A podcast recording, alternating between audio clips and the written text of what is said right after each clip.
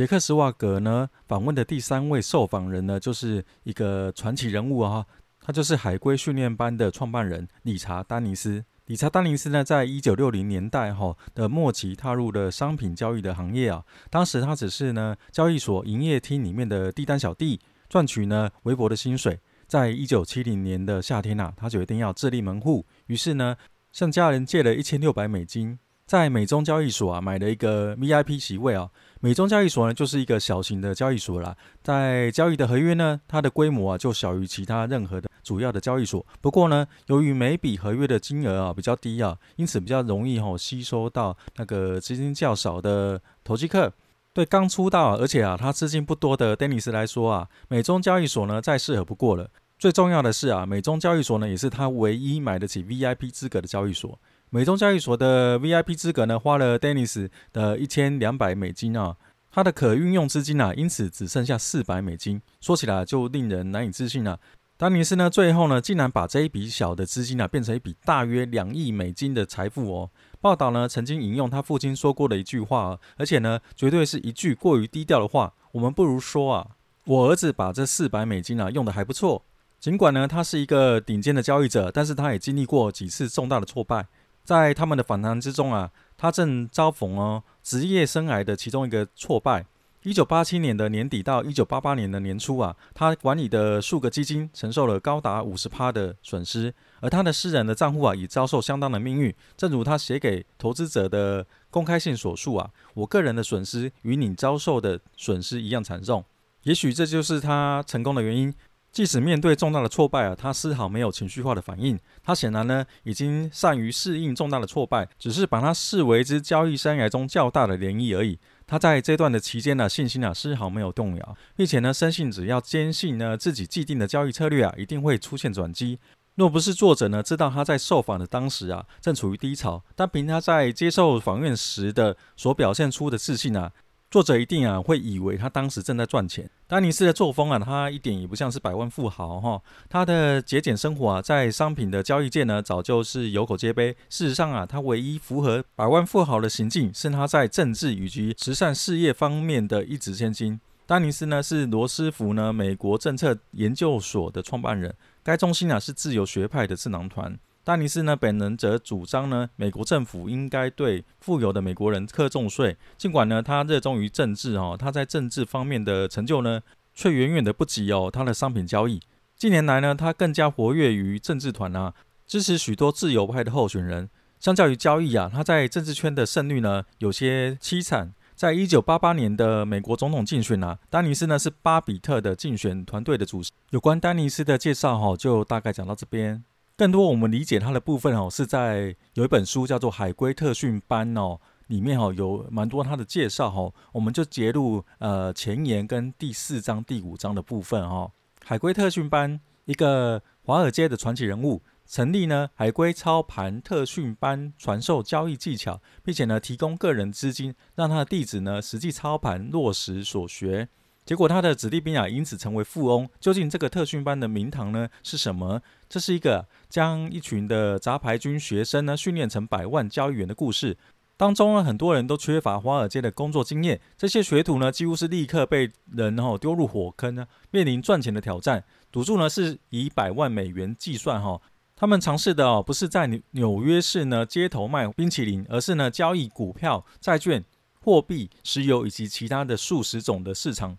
借此呢，赚进了几百万的美金。故事呢，颠覆人们哈在大众文化里面小心翼翼打造的华尔街传统的成功印象。台面上的小人物呢，无法打败市场。如果不是作者啊随意捡起一九九四年七月号的《金融世界》杂志呢，看到上面刊登的华尔街顶尖玩家的特别报道，这个呢其实是人生版的《谁是接班人》的故事哈，也不会出现在这里。这一期的杂志的封面上啊，是著名的基金经理人乔治·索罗斯。他在下西洋棋那一年啊，索罗斯赚进了十一亿的美元。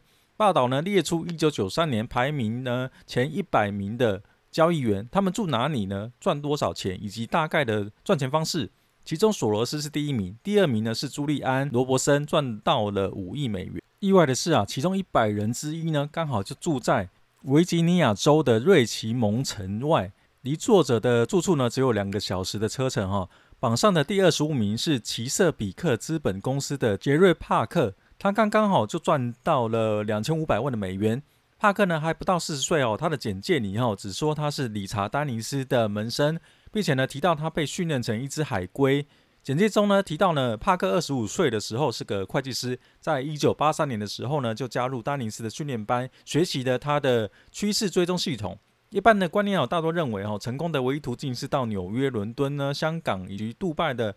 八十层的玻璃帷幕高楼工作，这个显然是错的离谱哦。帕克的办公室呢是在一个完全名不见经传的地方，距离呢瑞奇蒙城的外的三十里的马纳金萨博。读完了这一篇的杂志报道呢，作者就开车到他的办公室呢。作者呢就坐在停车场里面想啊，这一定是开玩笑啊。这里呢就是他赚一大笔钱的地方。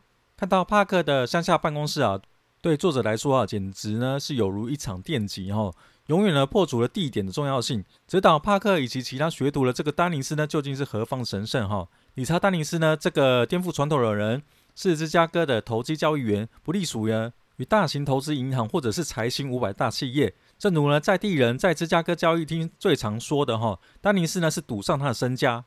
一九八三年呢，当时他已经三十七岁了，已经用几百的美金呢赚进了几百万的美元。还不到十五年哈，丹尼斯就如他所愿哈，就达成这个成就，而且呢，未经正式的训练啊，或者是其他人提点，他冒着经过呢计算的风险啊，利用杠杆原理哦，赚取了巨额的财富。虽然媒体啊对他的财富呢净值有多争议啊，但是他仍然是避免让其曝光。他觉得哈，公开财富不是很得体的行为。他觉得，只要是经过适当的教导呢，任何人就能够学会如何交易。他的合伙人啊，威廉·艾克哈特呢，就不同意他的看法嘛，所以这个海龟实验啊，就在他们两个人的争论下呢，就诞生了。一九八三年到八四年哦，他们招募了一群呢有意愿学习的交易员学徒啊，并且教他们两门的交易课程。为什么叫做海龟呢？那只是丹尼斯啊给学生们哈的一个昵称。他曾经到新加坡啊参观过一座呢培育海龟的农场哈，一大缸动来动去的海龟就启发了他。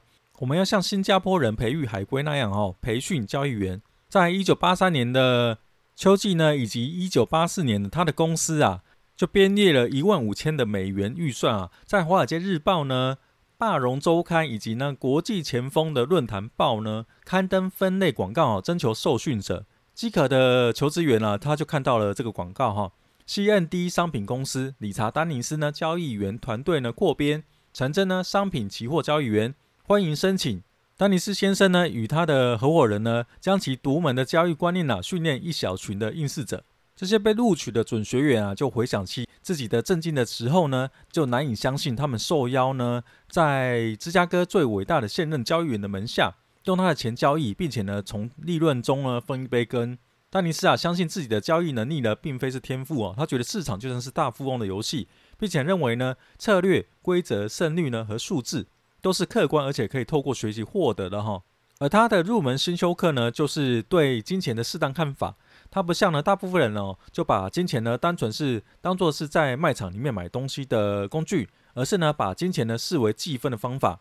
丹尼斯呢跟艾克哈特啊，只花了两个星期哦，就教导他们的学生啊，就交易债券呢、货币、玉米、石油以及股票以及其他一切的标的所需要的每件事哈。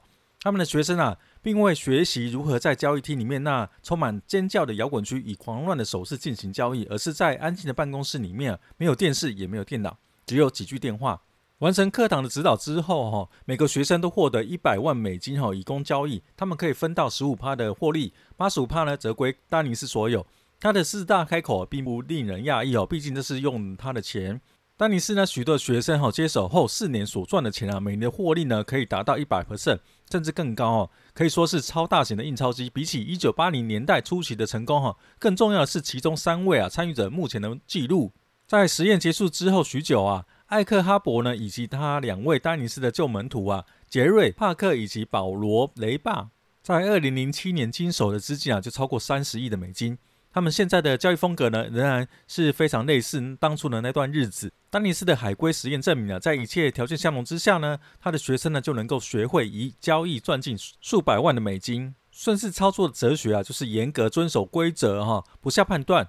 海龟们呢被训练成顺势操作交易员，简而代之啊，他们就是需要趋势才能赚钱。顺势操作者呢，永远在等待市场动起来，而且追上去，搭上主要的趋势，不论是上与下，都以获利为目标。海龟们呢，被训练为如此哦，因此在一九八三年，丹尼斯呢知道最管用的东西呢是规则，其他大部分呢不管用的东西就是判断。看来整体而言哦，较好的部分呢便是规则，你不能一起床就说哈，我想要拥有呢关于市场的直觉，你会得到太多的判断。发明顺势操作的，并非是丹尼斯和那个艾克哈伯哦，在一九五零到七零年代哦，有一个重量级的顺势交易员呢，多年保持着正绩效，那就是理查道钱。在一九六零年啊，道钱将自己的哲学呢归纳为他所谓的每周交易法则。这套规则呢是不带感情的实用主义啊。当价格呢涨超过两个礼拜前的高点哈，就回补放空部位，然后做多。当价格呢突破前两周的低点。就了结多头部位，而且呢放空。海龟们呢、啊、遵守的核心定理啊，跟伟大的投机者们相同哦。不要让心情呢随着你的资产而起，坚持到底，保持冷静。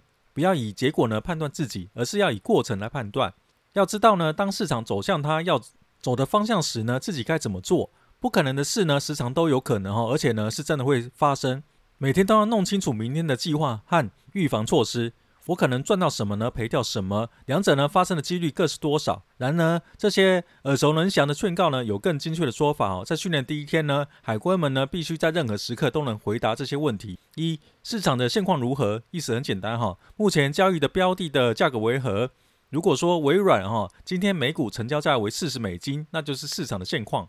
二、市场的波动性如何？海龟们呢必须知道各一个市场一天中的上涨以及下跌幅度。如果呢微软平均成交价为五十，但某一天啊介于四十八跟五十二之间震荡哈，那么海龟们受到的教诲呢便是让市场波动幅度为四，用于描述啊一日波动性的行话。他们会说啊微软的 N 值是四，波动性呢较大的市场通常风险比较高。三、交易用的资产有多少？海龟们呢，必须随时知道自己手上有多少钱哈，因为他们即将学到的每一项规则呢，都要依当时的账户大小而调整。第四点，交易系统呢，或者是交易倾向为何？艾克哈特啊，就指示海龟们啊，在开盘前呢，就必须拟定买进和卖出的作战计划。他们不能说好，我手上有十万美元，我就愿意啊拿五千出来交易吧。他们被传授的，是一套精确的规则，告诉他们要根据价格变动哈，在任何市场中啊，决定呢何时买进或卖出。海龟们呢有两套系统，分别是系统一跟系统二。用这个两个系统哦，就掌握进出场。系统一哦，基本上是说哈，每当价格啊创二十天的新高或者新低的时候，就买进或者是卖出。第五个呢，交易员或者是客户的风险趋避度为如何？意思是说啊，如果在账户里面有一万美金哦，那应该把一万美金呢全压在 Google 上面呢？不对哦。如果 Google 呢突然下跌哈，很快就会把一万美金哦输光。他们应该呢只压一万美金的一小部分，因为他们不知道交易会不会是按照自己的希望发展。小幅的压注呢，例如一开始呢压一万美金的两趴，能够保哈他们不出局。隔天呢再接再厉，永远等待啊下一波的大趋势出现。坚守原则呢不受干扰哦，要获利加码，亏损的时候要减码。丹尼斯呢和艾克哈伯啊，就要求海龟们要有同样的反应哦。你并不特别，并不比市场来的聪明，所以啊，要遵守规则。无论呢你是谁，多么有头脑，都不会使一堆黄豆呢有所不同。丹尼斯呢很清楚哦，要是能够日复一日呢遵守规则呢，正确行动，必须要有坚定的意志哦。要遵守好原则，不让恐惧呢、贪心和期望呢干扰交易。这一点呢很难做到哦，相当是在人性之中呢逆流而上。海龟们呢，必须要有信心呢，遵守呢所有的规则哦。面对同样的机会呢，必须要以同样的方式交易，不要用个人的感觉呢有所干扰。假设现在有两位哦交易员叫约翰和玛丽哦，在各方面哦都完全相同，有着同样的风险趋避度呢，使用同一套系统，两人只有一个小小的不同点哈、哦。约翰的钱呢多出五十趴之后呢，约翰决定去度个假。当他在南滩享乐的时候啊，玛丽赚进了五十趴。现在他们手上的钱啊，完全就一样喽。他们如何呢？为何呢？拿到一样的钱呢，并不是重点哈。对于约翰来说啊，对的做法，对玛丽来说呢，也是同样是对的哦。海龟们呢，不能说哈，我在一段时间呢赚到一些钱，所以现在可以做点不同的事。无论如何呢，都必须采取同样的步骤哈。如果海龟们的原始资金是十万美金，但现在只剩下九万，他们呢仍然必须哈依照呢现有的钱呢来做交易决策。如果海龟们呢，应当要拿交易本钱里面的两趴冒险呢，他们就要拿现有的九万美金的两趴，而不是原本的哦十万美元的两趴。海龟们呢，被教导不要执着哈，在哪一个月份或者是哪一年之内哈，哪个市场会赚，哪个市场会赔，他们要学会无知哈，接受无论在哪个市场趋势所带来的机会。同样的原则啊，也用来看待损失。例如呢，当海关们呢被教导必须在小损失里面出场了，因为他们不知道哈到底会跌多深，于是呢便出场。他们不想要的是哈，看到一开始小损失就说啊，我有十万美元的微软，现在是九万，所以我现在要追加一万买微软，因为它现在便宜了。丹尼斯啊说，追加赔钱的部位啊，就像小孩子已经被炉子烫了一次手哦，现在呢又把手放回炉子上，只是为了证明哈炉子真的会烫人，这是错的。海龟们呢被教导不要太在意哦，自己何时进场，更烦恼的是何时出场。丹尼斯呢不断将教学主题啊带为亏损哈，厌恶亏损的交易员呢是入错行了。海龟们呢应该要说哈，我想要买进或者是卖空呢移动中的市场，不论是向上呢或者是向下。因此呢，移动中的市场呢倾向继续移动。如果市场上涨呢，那是一件好事哦；如果市场下跌，那同样是一件好事。丹尼斯呢跟他的 partner 哈就希望海龟们呢，因此呢两者都能获利。不要想要预测是往上或者是往下的趋势能持续多久，那是不可能会准的哦。艾卡伯呢就为海龟们举了个例子哦，市场快速移动呢，越过他们应该要买的买点哦，但不知为何错过了，于是他们做待哈折返走势。正当他们等待好一个便宜的买进价格时候呢，市场继续狂涨啊。艾卡伯就说啊，推论现在太贵不能买的诱因呢很大，如果你现在买了，就会有一个太高的原始价格。然而这笔哦交易是迫切需要的哈，交易做了之后呢，初始价格呢不曾像你想的那么重要哈。投资家呢布莱德利罗特呢被称为是丹尼斯旗下的首位投资者哦，他说为理查丹尼斯的天才喝彩。这项计划呢组织得很好哦，把重点呢放在纪律，交易感觉上啊是好是坏其实无所谓哦，他们只是必须这么做。这是一套非常非常简化的顺势系统，拥有十分积极的模板。以加码获利部位，减码呢亏损部位，能够表现的极为成功了，都是那些哈只求遵守原则、不会脱轨的人。作者对他的访问重点啊，做多跟做空呢，同样是重要的哈，绝不可以特别钟爱任何一方哈。如果犯下这种错误呢，你交易必定不会很成功。靠着正确的交易观念哈，顺势而行才能获取成功。不要为了赚回损失而且加码哦。另外啊，当自己遭受重大的损失的时候呢，情绪会大受影响，并且导致呢判断错误。因此呢，在遭逢重大的损失的时候呢，干脆出场回家睡觉哈。隔一段时间呢，再考虑进场。所谓的旁观者清就是这个道理哦。你必须把损失减到最低，尽可能的保护自己的资本哦，在最短的时间呢，扳回最大的利润。你绝不可以把资本呢压在一笔不是很理想的交易上。交易陷入低潮呢，通常是所有商品市场的走势呢对我不利，或者是图表上啊出现许多技术性假突破所引起的哈。但是呢，只要有一个某一个市场的走势有利于我哈，我通常是有办法转危为安。聪明呢只是交易员的特质之一啊，但并不是绝对的要件哈。我不像大部分的交易员呢认为大家都知道交易策略呢就根本不算是交易策略。其实呢，只要方法正确哈，就算是对交易呢只要有大略的了解也能够成功。我常在说啊，交易技巧呢登在报上哈，根本就没有几个人会照着做。总体而言啊，交易成功的关键呢在于决心以及毅力。几乎呢人人都能列出哈我们所传授八十趴的交易规则，可是呢他们却无法教人在市场情绪呢不稳定的时候如何坚守这些规则。把自己所知道一切哈传授给学员哦，不并不等于是制造了二十个翻版的理查丹尼斯。因为在彼此之间啊，仍然会有相当大的差异哦。就像是我们在课堂上不断提醒说，哈，我们会把我们自己呢认为成功的交易方法教给你们，不过你们呢必须加上自己的判断跟个人的操作风格。长期来看，哈，运气呢在操盘中所扮演的重要性呢根本不重要。我认为没有一个交易员能够单靠运气呢，而且获得成功。任何单笔的交易的成功呢，可以完全靠运气。但是呢，这都得哈从统计的角度来看哈。假如呢，您的交易方法在每笔交易的胜算是五十三趴，长期而言啊，你的获胜率呢就百分之百。如果要判断两名哈交易者呢的能力呢是好是坏哦，就得花上一年的时间观察呢才能够下定论。如果呢当天的操作呢很不理想哈，我就会自我检讨，找出症结所在。每当哈操作不顺利的时候呢，交易员呢不应该保有鸵鸟心态，一心希望转机能够出现。从事交易呢，必须设想哦，市场上最不可能发生的变化，并且预做准备。千万不要以为哦，市场上啊以前不曾发生过的变化，以后也就不可能出现哈。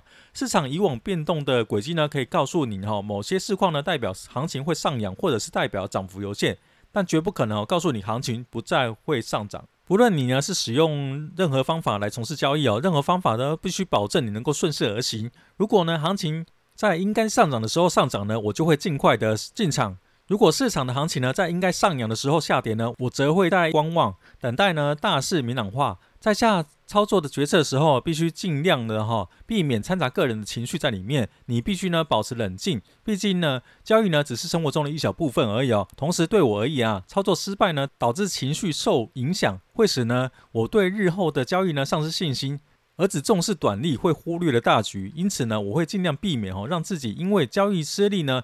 而且陷入了情绪低潮，操盘有点像是丢被你动过手脚的骰子哈。你之所以要赌骰子呢，是因为你知道这颗骰子呢对你有利。长期呢，经济情势呢，即使可以验证好交易决策的正确性呢，但是我还是认为啊，对个别交易而言啊，并没有差别。从事交易呢，最忌讳哈，莫过于错失一大捞一笔的良机。过分呢重视长期的经济情势，就会使你呢犯下这个错误啊。举例来说哈。假设呢，我认为美元即将走软哈，而且放弃抛空外币的机会，我就可能会错失了一笔财富。就算美元后来的确走软哈，我又获得了什么呢？也许只是哦躲过一次小小的亏损罢了。对交易新手的忠告哈，从事每笔交易的时候，你都必须要有最坏的心理打算。因此呢，应该小量经营。另外呢，你应该从错误中呢吸取经验，不要斤斤计较每天行情的涨幅，应该注意呢交易决策的方向。不应该对单笔交易的成败患得患失。作者访问之后的感言哈，丹尼斯呢认为，身为一个交易者哈，最可怕的错误呢，莫过于错失获利的良机。